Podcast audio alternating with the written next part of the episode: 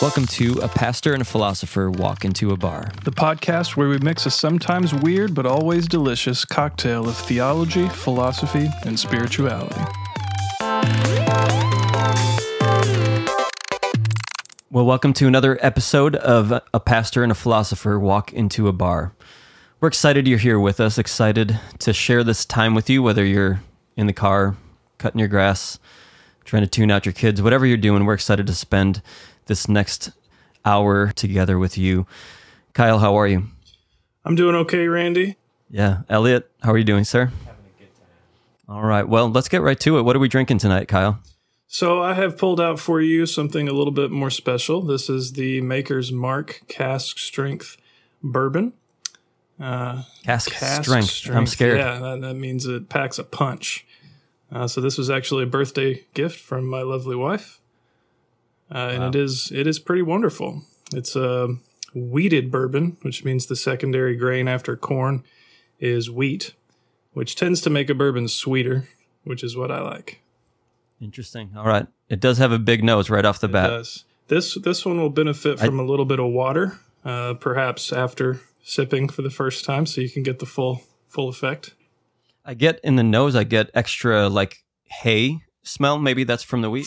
Hmm. Yeah, I, I won't pretend that my nose is that refined.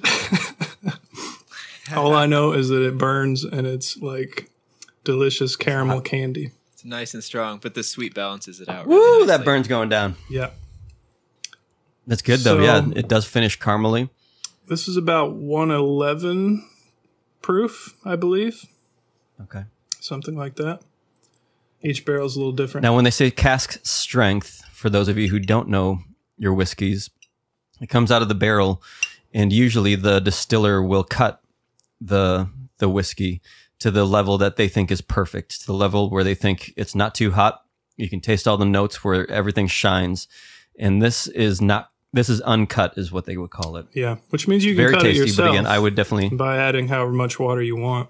So typically they're cut to around 40 ish percent. Uh, so this would be closer to 60. You know how if you have like normal butter, but then you get butter that's fresh from the dairy, like that difference between normal butter and extraordinary butter is present in here. It's good. Yeah, I like that. I'm going to have to cut this though because I'll yeah. be burping nonstop through no our whole sh- interview. No shame. This one was made to be cut.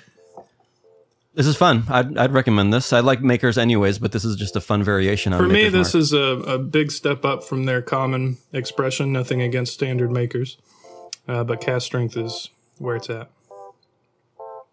Awesome. Well, Maker's Mark, cask strength, pastor and a philosopher walk into a bar, approved. Definitely.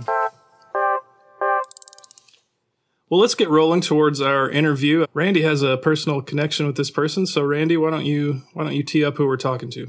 Yes, this week is my geek, my smart person. I'm excited to welcome Dr. Jim Vining. Jim, good to see you. Good to have you here. Great to be here. Thank you. Jim is a professor at is it Governor State University yep. in Illinois, a rhetoric professor, PhD. And um, can you tell us a little bit about yourself, Jim? Well, I am a uh, former Western New York country boy, a former pastor. Uh, moved around all over the country in my young adult years, but I've been in Milwaukee for 13 years now. I am married, been married for 18 years. I have two teenage kids, one dog, um, and like I said, I'm a assistant professor in Illinois. But don't worry, I, I still wear a brewer's hat when I go to Illinois, just to represent. You wouldn't be on this podcast if you didn't. Jim, can you tell us about what your your field of expertise and uh, your what you teach and what you've researched? Sure. Uh, so I um, I teach communication studies, and I approach it from a rhetorical angle. Uh, so I'm a rhetorician. Now, I, you know, first thing um, that comes to mind for most people when you say rhetoric is uh, something negative, like all those politicians and their rhetoric. So totally. rhetoric is it's kind of like a haircut. Um, you know, it could be good or it could be bad. so I teach rhetoric, how texts are created, uh, what makes a text persuasive. That's how I would define it. My definition of rhetoric would be would be really big. Some people just define it as something uh, like a, a, speech a politician gives I would say that is rhetorical text. But basically, my definition is big enough that anything a human being creates communicates something. It does something. So we analyze those because we believe uh, those messages make a difference. And then uh, my my particular area of study, uh, well, it's kind of what what people say not to talk about at parties. So uh, I don't know about you, but I grew up hearing you don't talk about religion or politics when you go to a party. Incidentally, I don't get invited to a lot of parties, but um, there is no lack of I think we go to uh, different material parties. to research. I'll invite you to some parties. yes, yes. What a what a fascinating time to get into rhetoric and teach rhetoric and research it. When did you when did you start your studies? When did you start your PhD course?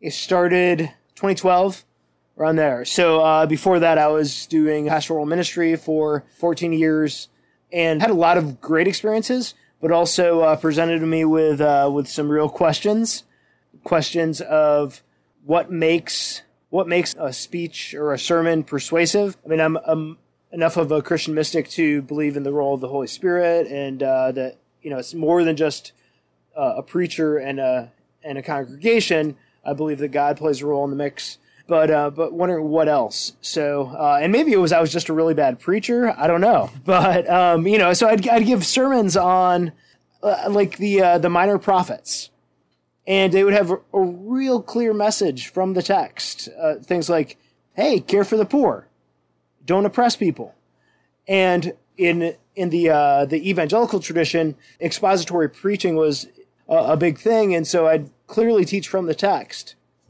or, or you know, I try to show those connections from the text, and I was just kind of shocked that if I got into something that perhaps aligned with a particular political party that uh, people in the congregation weren't connected with, uh, they get furious, and I'd get angry emails, and uh, it's like, well, we say we honor this text. This is what the text says. What, what's happening here? What's the dynamic that we say, yes, this is the authoritative text, but don't tell me that? Fascinating. Well, we've got quite a few questions for you. Before we dive into them, we like to ask our guests Is there anything you're drinking that you want to tell us about? Oh, there is. I mentioned that I'm from, uh, so I love Milwaukee, been here 13 years. Uh, enjoy um, Milwaukee beers, particularly Venture uh, near my Oh, neighborhood. yes. But uh, I'm I'm a Western New York boy at heart, and uh, in what my hometown we have a little place called Southern Tier Brewing Company, and I am currently drinking their double milk stout, which uh, I treat myself to on a special occasion, and talking to you guys is a special occasion. So, Well, how about it out. that? Nice. Cheers. Jim, cheers. cheers. So, Jim, what was it, would you say, that led you, being a pastor, to decide that you want to become a rhetorician? I'm guessing that was a momentous decision. How did that come about? I, yeah, I mean it's not the normal path for rhetoricians. Um, so I wanted to uh, I wanted to be a pastor from about the time I was 17. Uh, so I went to college, studied for that. Also did some some divinity school for that. Um, after college, I was in pastoral ministry for about 14 years uh, in seven different places. So if you do the math, that tells you a little something about how things went. So, you know, most of those situations, there were changes in senior level leadership that just radically changed everything I was doing. So we were at a spot where we didn't want to move again. So we, so I went back to school at 25. Okay, I wasn't really 25. Um, quite a bit older than that. Good but job. um, but uh, I, wanted to study how people talk about religion and politics, uh, how those things intersect, how they interact, and and so some of that was because of experience in pastoral ministry. There were good people, people who would claim that the Bible was their authority, wouldn't um, be receptive to certain things that the Bible clearly talks about. You know, so we do we do a, a Bible study, and I'd say, you know, hey, what'd you get out of this text? And it would be nine times out of ten, well, you know, we need I need to pray more, or I need to read my Bible more, or I need to talk to more people about Jesus. And like I'm all for those things, but that's not what the text says. Um, so, so you know, I had questions about what makes that what makes that happen. How do people view text through certain ways, and then um, why do they reject certain things? So if uh, we say the Bible's uh, the authority, then it seems like we should take what the Bible says over, uh, say, our, our cable news source or our, uh, our talk radio shows that we listen to. Uh, but my experience is that that's really tough. And uh, I know a lot of pastors who they stay away from certain passages because they know the pushback they'll get. And so I wanted to understand that better. So I, I research uh, those intersections of religion and, and rhetoric and politics. So that's interesting. You talk about how people would not see just innately not see something that was in the text that you're you're highlighting. That's right there. And i would look at that that reality. I've seen that reality a million times but i usually just blame bias. I blame ideology. And you made that jump to rhetoric. Where's that where's that jump? I'm not seeing that that connection. Yeah, uh, great question. Well, I would say that uh, I think my understanding of rhetoric is those things all interact together. We, I mean, you've heard people say that we we we view the world through a certain lens. They may or may not use that analogy in a helpful way, but we we don't come to a text, you know, clearly objective, um, as much as you know we would like to, as much as some uh, perhaps some inductive Bible study uh, methods claim that they can lead you to, but that is, I think, a text is more rich and nuanced than that, and and the human being engaging with that text is also uh, more complicated. Some people will take that they'll they hear those um, really ambitious truth claims of you can objectively know all these things. I had a, sorry, I had a pastor uh, a pastor boss once who said that nuance was the enemy. I was like, he wasn't joking. I'm I mean, assuming. it's like no, no, no, no, no. I mean, you get fired um, if you lean into nuance and mystery. I'm like, you we're dealing with human beings, and we're dealing with like the eternal. Um, eh, so anyway, anyhow, um, and people wonder why evangelicalism is becoming irrelevant it's eh, yeah. I I mean, it's and I think for the, so I think even even those claims, there's philosophical ideologies that are behind that. So when people people make a claim that, oh, well, I'm just the Bible says it, so I believe it, and I'm going to do it. You know, it's kind of like when people say, "I like a politician who just tells it like it is." Well, you know, what do you? be- It's it's not that simple, and so some people hear that that those kind of simplistic truth claims aren't true, and so they just go the other end of the spectrum. That well, just then we can't know any truth, and they kind of become like yeah. you know some kind of nihilist or I mean, you know some kind of radical uh, relativist, and I don't think that's the answer either. I think that uh, there's a lot of nuance and texture and flavor in text and in in in truth and our understanding of truth, but but I think we can make some judgments about you know validity and um, and you know what's a better reading of a text and what is a real stretch in a text. So you're kind of touching on this a little bit already, but let's make it a little more concrete if we can. Um, so, what trends would you say that you've seen with how rhetoric works inside the church versus outside the church? Are there marked differences in how how rhetoric works? Yeah.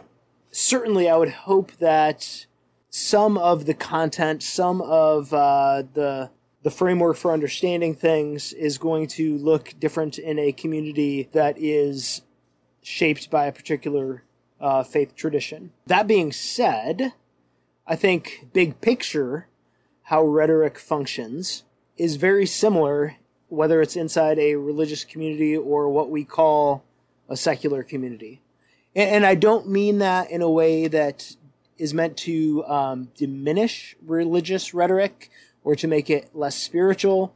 Uh, I would say quite the contrary. For me, it would be more of pointing to the spirituality of all rhetoric, um, how we communicate and connect with one another. I don't think it's somehow more spiritual when we say religious words as opposed to what we consider non-religious. And and some of that is some of that's the way I understand rhetoric, and some of that is the way I like where I'm at theologically. You know, everything's God's. If it exists, it's it's it's. I mean, again, this is theological, but uh, it, for me, that it certainly matters. That's a part of my understanding of rhetoric. There's not the sacred secular divide that they, it's a, that's a fairly modern sure. European construct, sacred and secular. So, I um, that's one of the things that I do it, in my work is I push back for some of that divide. Mm-hmm. So tell me, tell me this then: if it, if it's uh, if there's that much commonality between them and the sacred secular divide is something you want to push against, then maybe you can explain this phenomenon that I've noticed. Why why is yep. it? And correct me if if you've not noticed this or if, if you have better evidence. It seems to me though that conservative American Christians, particularly evangelical ones, but conservative ones in general, have a really hard time being understood and a very hard time being compelling outside of their own spheres, despite their best efforts. So, a great example of this would be evangelical cinema, right? So, you have film franchises like God's Not Dead parts one, two, and eight, or whatever. And yeah. they're they're just punchlines. I literally watched that video and live tweeted it for all of my liberal Christian friends. Uh, I hate watched it. okay. Um, and it was fun. It was great fun, but it was clearly not the intention of the producers of that film to be great fun for a bunch of atheists and liberal Christians. So why is it that they have such a hard time being sure. taken seriously outside of their own yeah. context? So I think there's a couple different things. A, a, rhetoric is kind of built together with a community of people, but also um, the other things we bring in as well as like the tradition that comes that we're coming out of, or I should I shouldn't say the tradition, the traditions.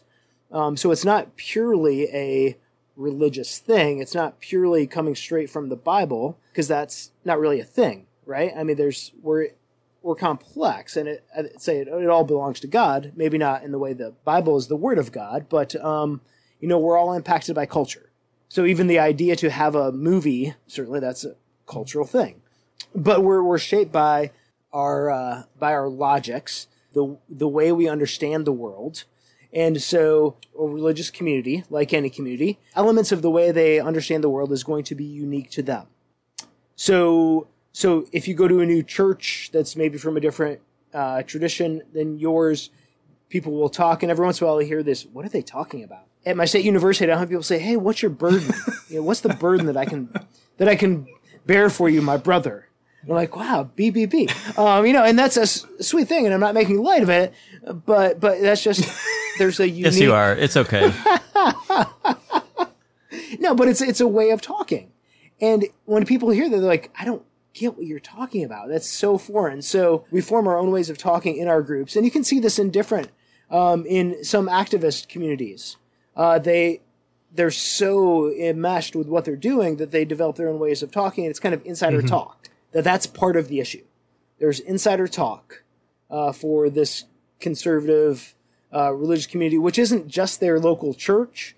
I mean, there is probably even larger influence of for-profit, or I guess maybe sometimes it's non-profit, but they make a big profit. Christian mm-hmm. media mm-hmm. that you know they have just like just like any media, they have their their playlists and their songs and the speakers that come on, and the, there's the bookstores. So you know, it may not even their ideology may not even really reflect the religious tradition of the church they're from. It's more of this, hey, here is McMainstream or McConservative evangelical culture. And if you're not a part of that, you don't know the insider talk. So then my other my other part of the answer, so that's maybe my um, hey, we all have those problems. Um, I think what makes it particularly difficult for many conservative evangelicals and certainly for fundamentalists is part of their ideology that they understand the world through is this culture war narrative. And even more, so it's, it's us versus them. And so a conversation isn't particularly a conversation to connect with another human being, which I think if we step back and think about that theologically, communication is connecting with a human being is this sacred thing. But if you view it through, through a culture war standpoint, it's it's a battle, and it's me versus them. And I'm going. And more recently, as as uh, it's gone beyond culture war to like victimization mentality, it's you know I'm going to defend myself from these bad people who are attacking me, and take away the things that are sacred to me. Uh, then, then for some others, like a less angsty version of that, is my main purpose here is to change the entire way they think about the world. And again, I, I'm all for people thinking about the world in a more Jesus like way, but I think that approaching a conversation with another human being, trying to sell them something, like that being the primary goal, not to connect with them as another human being created in the image of God, I think that changed the dynamic of of the uh, of the relationship.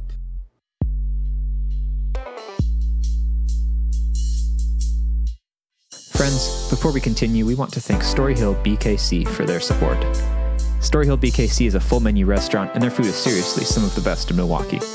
On top of that, Storyhill BKC is a full service liquor store featuring growlers of tap available to go, spirits, especially whiskeys and bourbons, thoughtfully curated regional craft beers, and 375 selections of wine. Visit StoryhillBKC.com for menu and more info. If you're in Milwaukee, you'll thank yourself for visiting Storyhill BKC, and if you're not, remember to support local. One more time, that's StoryhillBKC.com. So, speaking of insider lingo, Jim, you made me think as you were talking about how groups on the extremes, in particular, fundamentalists of of sorts, maybe you could say, have these words that they say that mean something to them. Yeah. And then all of a sudden, it, a switch happens, and it becomes almost like a, a, a dog whistle for the other side. Where if you hear a word or a phrase, you know you should be suspicious about this person. So, Yes. conservative Christians have that, where you talk about the authority of the Word of God, or original sin, or even talk about human sexuality in certain ways. The marriage being between one man and a, a man and a woman, and instantly the other crowd tunes them out, right? Or on the other side, you have words like "stay woke" or words like "white privilege" phrases, um, where Yeah. if then a person on the other side hears that instantly, I can be in conversation, use that word "white privilege" or that phrase "white privilege," and somebody on the other side will instantly be suspicious of me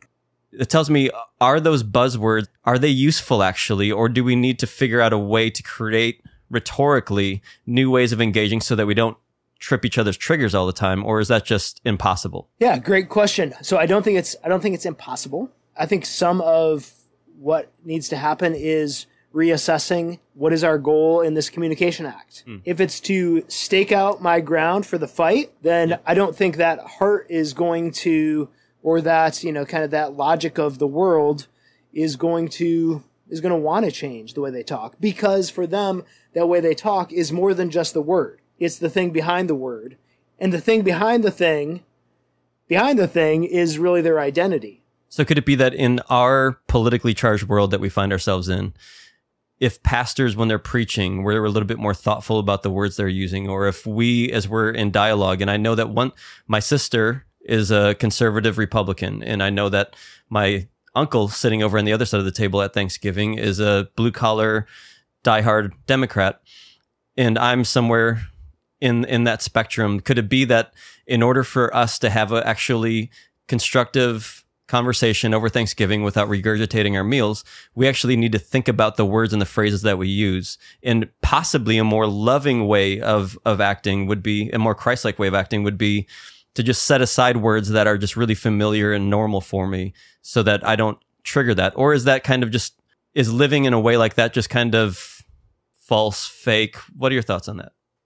I mean, I have tons of people like this, right? Good friends and, and family who are in very different spots uh, politically, and, and even and even uh, even theologically. You know, some of it is knowing when to have the conversation. Another um, helpful thing that I found is, you know, for all the for all the values talk and how kind of one side has tried to claim that they're the values people. The reality is, we all have values.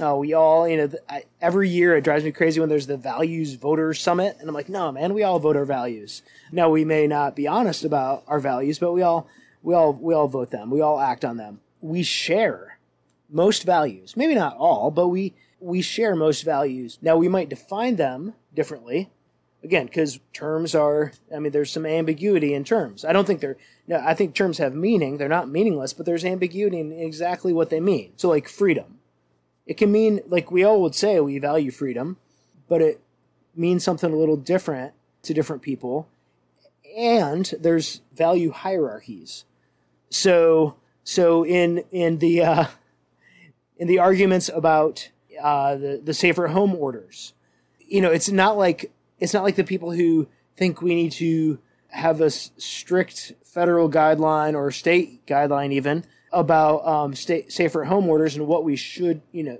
putting restrictions on us. It's not that those people don't value freedom. They they value freedom. It's just that in this particular instance, public health, you know, they because of the public health risk, that trumps the uh, Mm-hmm. sorry Pun, pun Um, intended.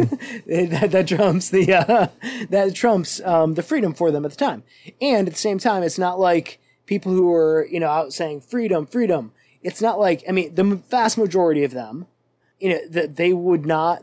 You know, they, they stop at red lights, right? I mean, they, they're willing to have some of their freedoms infringed upon for safety. We have the same values. Uh, we may define them differently, and we clearly we we have them at different um, points in the hierarchy. But uh, we can, you know, that that gives us some hope. Like we can find some common ground. A- And I say that being helpful. I don't mean as like a money back guarantee thing, right? I mean, Mm-hmm. And not it's like tough, a- particularly Not like a method days. for winning either. Helpful in the sense of building a space for Oh communication. man, yeah, yeah, yeah, yeah. When you look at Jesus, the person of Jesus, tell me about the rhetoric that um, you find out of the person of Jesus in the Gospels. so one another one of the things one of my uh, philosophies of rhetoric comes comes straight from Jesus. Like out of out of the heart come a come a person's words. And w- so when I talked when I talk about like we all communi- we all see the world through a lens or we we understand the world and we speak through a particular logical framework or narrative framework. That's how we understand things. That's that's another way of saying what Jesus said there. Um, that our words our words aren't just accidents. So so one of the rules in my house years ago when, I first started studying rhetoric was I didn't let my kids say well I'm just saying. He's like uh, uh, no no no no you're not just saying. Uh, because your words come from someplace and your words have an impact. They're not neutral. So even if I reject a person's words, I'm still interacting with those words. I'm still engaging with those words. So I think Jesus has all kinds of wisdom uh, in that in that one statement.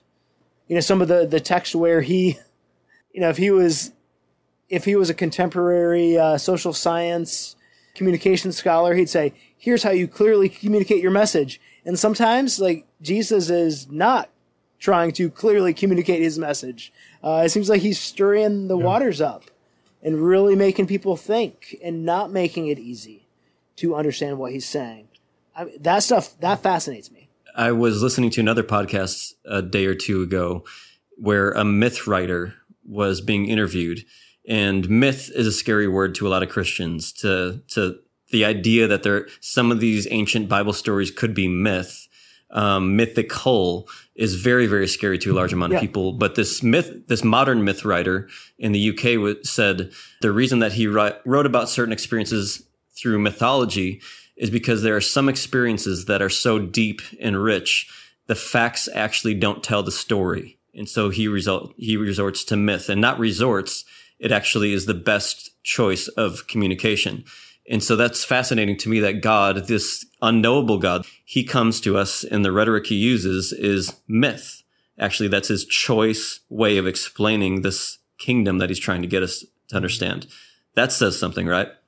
Oh man, that is uh, yeah, that's that's profound. But in in certain traditions, you say that oh, this is the myth or this is the story about, as opposed to arguing that this factually happened this exact way.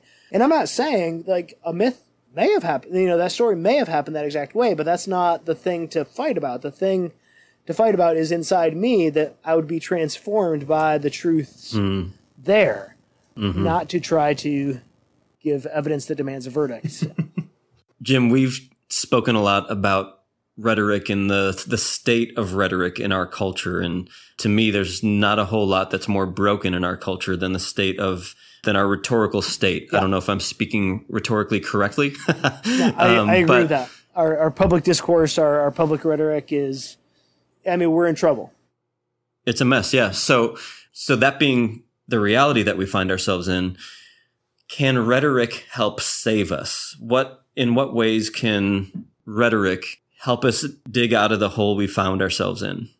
I'd really encourage people to really listen to their own words. What are you tweeting about? What are you posting on Facebook about? What are you mm-hmm. talking to your friends about and and your your family about? What are the words coming out of your mouth? Because like Jesus said, out of your heart flow the words of your mouth. And so one of the ways that I look at it from a rhetorical standpoint is like what is the story that's driving my words? My mm-hmm. words aren't accidents; mm-hmm. they come from a certain story. And that's so good.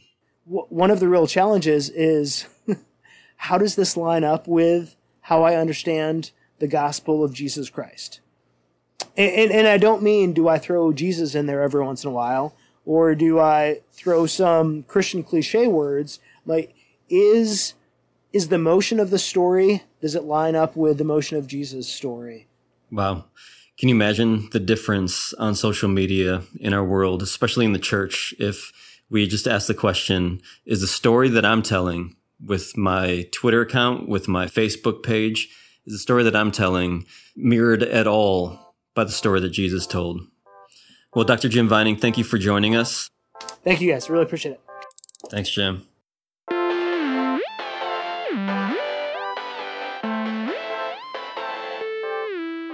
Thanks for listening. We hope you enjoyed this conversation. You can find us on social media, like and share, and subscribe wherever you get your podcasts. If you're inclined to leave a review, we read through all of those and we love the feedback. Until next time, this has been A Pastor and a Philosopher Walk into a Bar.